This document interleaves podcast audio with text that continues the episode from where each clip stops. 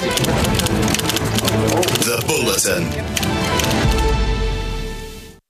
It is time for the bulletin. Uh, earlier than normal. Why? Because we've just had an extraordinary long weekend with an extraordinary amount of sport. So let's uh, talk a variety of these uh, subject uh, matters. Although, uh, as we go to the bulletin, uh, no Luahum what he's just carried away, but uh, fear not. Alex Chapman from News Hub is with me. Hello, Alex.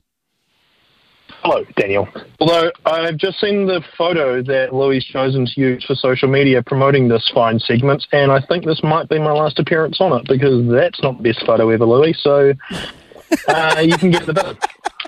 Hold on, hold on, hold on, hold on. I'm back. oh, I'm yes, back here. I I'm- thought I'm you weren't there, mate. This No, was no, no, carte no, no. blanche for us No. to bag you while your back's Yeah, turned. It's yeah. our favourite You- game. You've, you've lulled him into a false insecurity. I am here. And I'll just have you know, that is the silent assassin, Brian, who does that. And he takes great uh-huh. pleasure in just pushing, pushing, pushing to see who he can get to snap with the photos where he goes digs deep, deep, and deep. What have you got? I'm going to have to go find it. It's probably, what, what Chappie bowling a, a rubber ball like- down the leg. no, no, no, no, super- no, No, it's like a screenshot from a live cross where I look It in it absolute is. pain because I probably was Yeah. all the glaring lights in my eyes. Yeah, well, dark blue suit, good. Tie is very Scottish like that. You could have gone the full Windsor, uh, a little bit untidy, I, I would say. But you are screaming at someone. I don't know if you, you're screaming at Blair Tuke that he's really arrogant or something, like uh, Sir Ben Ainslie has done in the in the SailGP. Some good, some good niggle there. Uh, some good niggle there. Uh, we'll leave that alone. Or you might have asked a decent question about Saudi Arabia. I don't know. Um, you know, Alex. Uh, anyway, I'm going to start off by trying to build a bridge to try to mend this possibly fractured, broken relationship that we now have with you and mornings with M Smith. I, I'm just a caretaker, so I'll, I'll, I'll try and blue tack this back together. Um, considering the amount of sport we've had on this weekend, what would you like to talk about first? Oh, putting it in, uh, in my half of the pitch. Thank you. Um, let's start with the All Black because that's what we're going to be talking about all week, isn't it? And it's going to be um, an absolute heck of a week heading into this Rugby World Cup final. I'm intrigued to. We should start a running tally, and I might task you with this, McCarty, of how many times can we squeeze the S alliteration of Stransky, Susie, and Springboks into one sentence this week? Ooh, solid, solid. I I definitely go Springboks and Stransky a lot, considering, and I told Yeah. this uh, to the station last time, I don't believe in Susie. Uh, I don't think Susie was a thing. I'll probably ignore that. I'll probably ignore that, but definitely Stransky. I've, I've already have I've already have you know you, you you have visions about how the game might go and how you might call it. I've I've, I've already got visions of a South African uh, drop goal attempt from that sort of spot on the field. What a sadomasochistic individual I am. Is that what's it called when it's um, PTSD before it's happened? I don't know. I, I had 2013 when I when I when I covered the All Blacks in South Africa. I went to that spot at Ellis Park and I had to stand there. Yeah. I, just, I just had to stand there. I had to go there, and it didn't help, Chappie. It didn't help one bit. It didn't help one bit. It wasn't cathartic. It didn't work. You're sick. You're sick in the head. Asked a really interesting question by one of our talkback callers. I dodged it because I, I don't have the answer to it. Are the All Blacks a better team than South Africa? Uh, I, I think they're two very. This is going to be an absolute cop out from me. You'll be shocked to hear. Uh, I, I think they're two very different teams. I, I'd make it a bigger question: Is it the two best teams in the final? And I'd argue, yeah, there probably is. And I still find myself wishing that one of Ireland's, and in particular, probably France, was still involved. But I'll tell you what, there's going to be a whole lot of people, and I'll put my hand up and say that I'm one of them, who probably need to go to the supermarket this week and buy kilos and kilos of bacon because we're going to need something to match with the eggs that's going to end up all over our face. Because if Ian Foster wins this weekend, and don't get me wrong, I think he'll admit as well, he's, he's not the only reason that if the All Blacks are to win this weekend, that's um, that that had success. You look at the arrival of, of Schmidt and, and Jason Ryan, obviously, that, that has timed well with the All Blacks um, reascension to potentially being the best team in the world. But also look at the, the guys that Ian Foster has stuck with, and despite criticism, if we're to continue with this egg analogy, he, he kept all these eggs in this basket, and now Ian Foster is dancing along, swinging his basket, maybe even skipping at times with this huge grin on his face, all the way into a final, which, if you look at the market, they're actually favoured for. And this could end up being one of, if not the, greatest yarns in the history of New Zealand sport. It'd be a heck of a heck of a return, uh, considering where they were. What, back end of 2011 into 2022, they'd lost six out of eight games. Yeah, they, would punctuated those, or sorry, had interrupted those with wins against Ireland at Eden Park and South Africa at Ellis Park. And mm. I, I, guess I always felt they had it in them. They had it in them. Um, and they clearly still have it in them, don't they? So I, am on yeah. the fence. This could go either way. I can't answer that gentleman's question from earlier. Who's the better team? I don't know. It's who's going to be the better team Sunday morning. You, you look at recent results. La, this year, one and mm. one, one win, one loss. 2022, one win, one loss. 2021, uh, one win, one loss. Right? Uh, yeah. th- there's nothing that separates these sides. Nah, and and as I say, two very different types of teams. Like the All Blacks are, are very reliant on on that starting tight five. Yeah, they they really um, focus on who is going to be the guys coming off the bench, in particular that front row. But man, you look at how quickly the All Blacks have gone from insisting that the likes of Nepo Laulala and Ofa Tu'ungafasi are their starting props to just how Tyrel Lomax and Ethan de Groot have massively excelled, in particular under Jason Ryan. Um, they, they know what their starting teams are at the moment. At, at the moment, the only real discussion is, you know, the fact that far out, man, the fact that one of Sam Whitelock and Brodie Retallick haven't been starting in recent games because Scott Barrett's been so good. Um, the way Sam Cane has, has been talked about is you know, he shouldn't even be in the All Blacks squad, let alone the starting uh, open side flanker and the All Blacks captain. So the performances that he's put out in the last two weeks and what we've actually started to see now is consistency out of this All Blacks team, and it's what we hadn't seen previously under the Ian Foster regime. You look at that fantastic win that they had in South Africa, which saved Ian Foster's career, and then they came home and lost, lost to Argentina. Far out, man. Like that, that's just it's not even a discussion anymore of which All Blacks team is going to turn up. You know which All Blacks team is going to turn up. You know how they're going to play. And then you, you contrast that with the bomb squad, as the Springboks have nicknamed I mean, Handré Pollard came on in the first half the other day because that's just the style of play that they want to they want to go with. So it's it's going to be so much fun, man. But very as that very contrasting styles of play. Open style of play with with the All Blacks. They play how they think rugby should be played. They're against a Springboks team who will do whatever it takes to win. It means absolutely boring a boring England team out of it, then they'll do it. Yeah, interesting thoughts for sure. It's called AGNDA. AGNDA. Antenatal game delivery anxiety. There you go. Ah.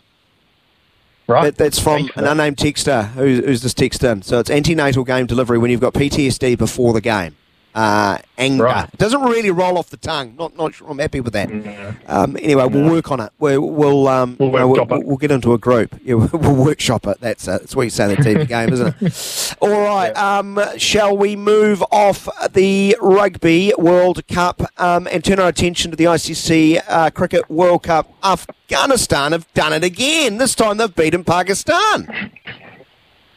How good.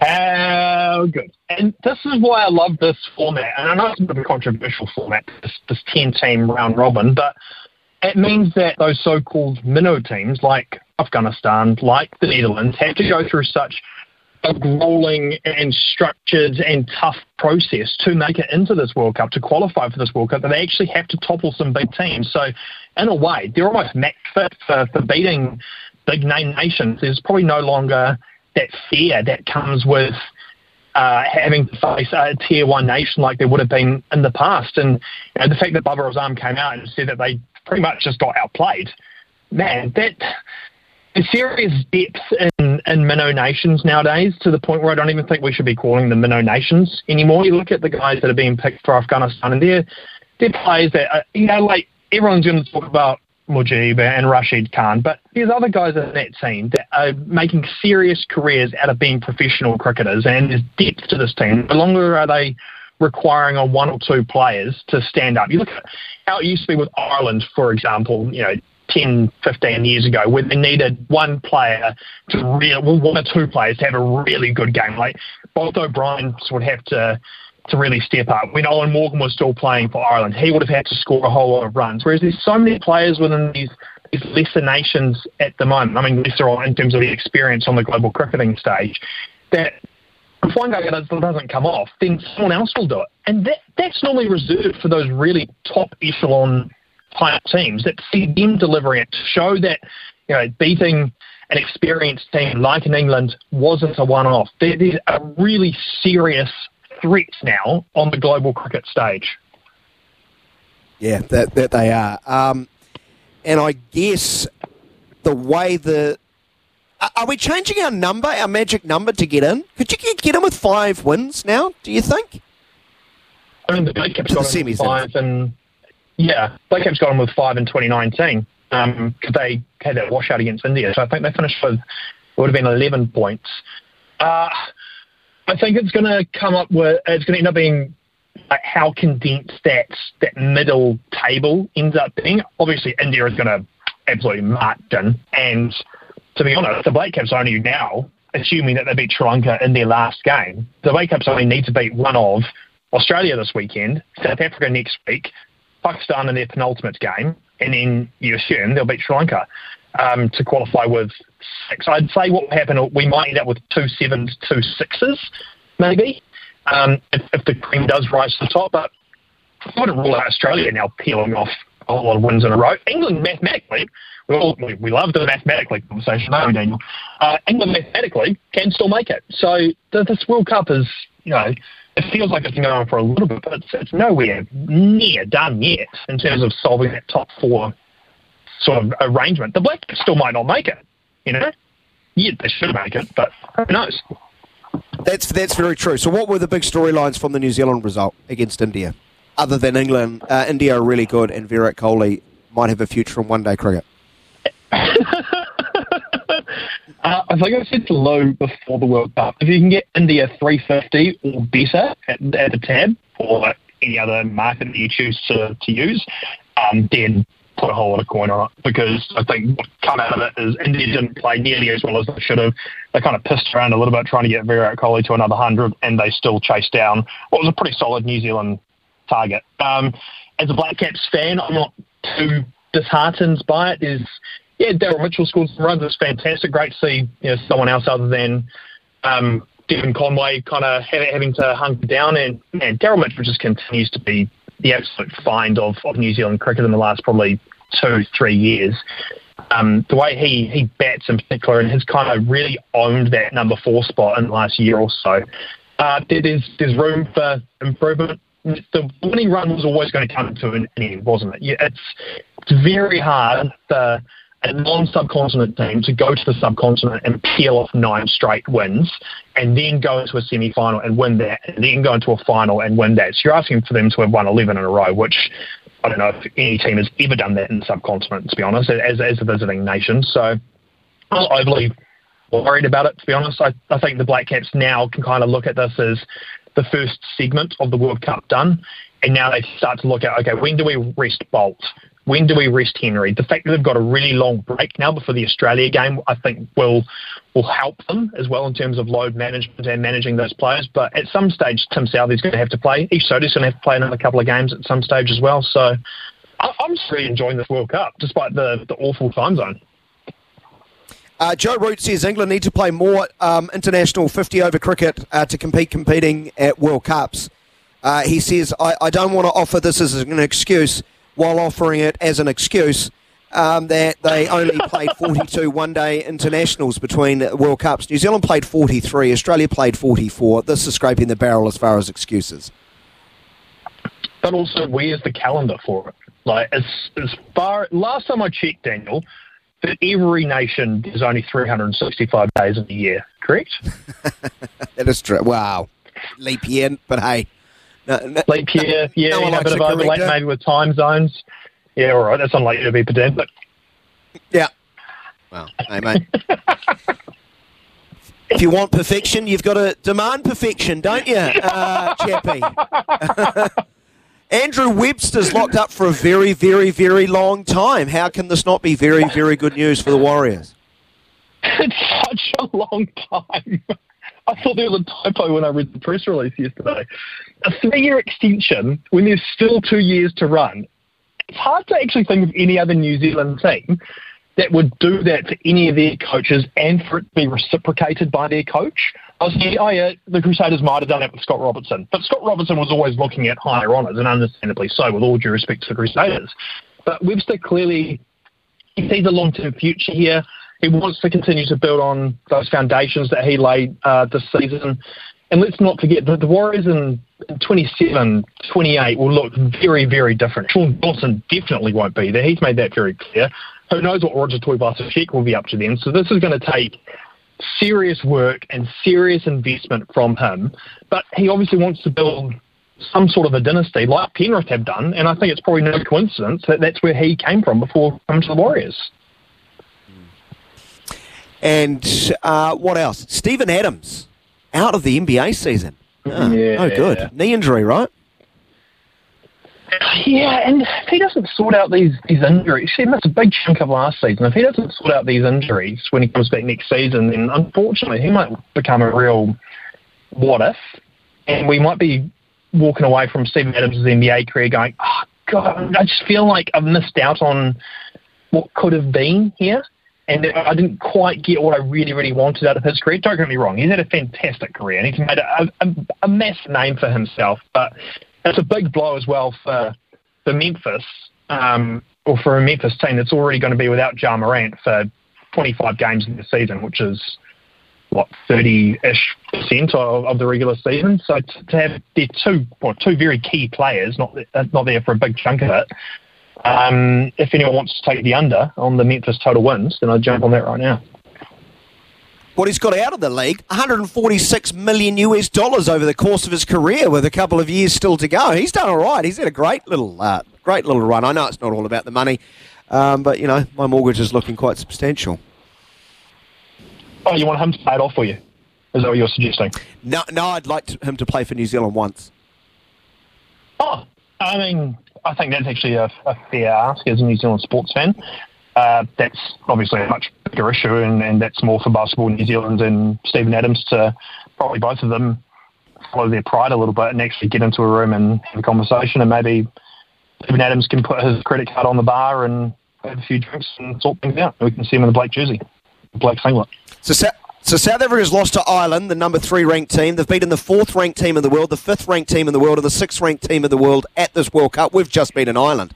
South Africa's to lose, mate, isn't it? Shouldn't we flip it and put the pressure on Rassie and the boys? Mate, it's theirs to win. Right, it's theirs to win. We're the underdog. We're just the plucky, clucky underdog, mate. Well, the market doesn't say that. Dollar sixty-seven, two ten. There you go. Just looked at it. Two, oh God, that's good money. Two ten. Two ten for South Two horse race. That's actually yeah. Yeah, that's that's All right, bad. That's not bad. Hey, thanks for clearing the decks and uh, giving us an extended period of your time, mate. And don't worry, Brian's going to get a good scolding for choosing that photo. You look, you, you look like one of those, uh, you know, you know, one of those clowns with their mouths open that goes side to side at, you know, at uh, parks and you throw oh, balls. the Easter show. Yeah, yeah, yeah. Yeah, yeah. that's it. You look, about, like, you look about, like one of those, mate. About time for him and Watt showed some leadership. So if he could actually show some in this case, that would um, much appreciated. Thank you, Chappie. Thanks, Still mate. Here. Thanks, Alex Chapman from News Hub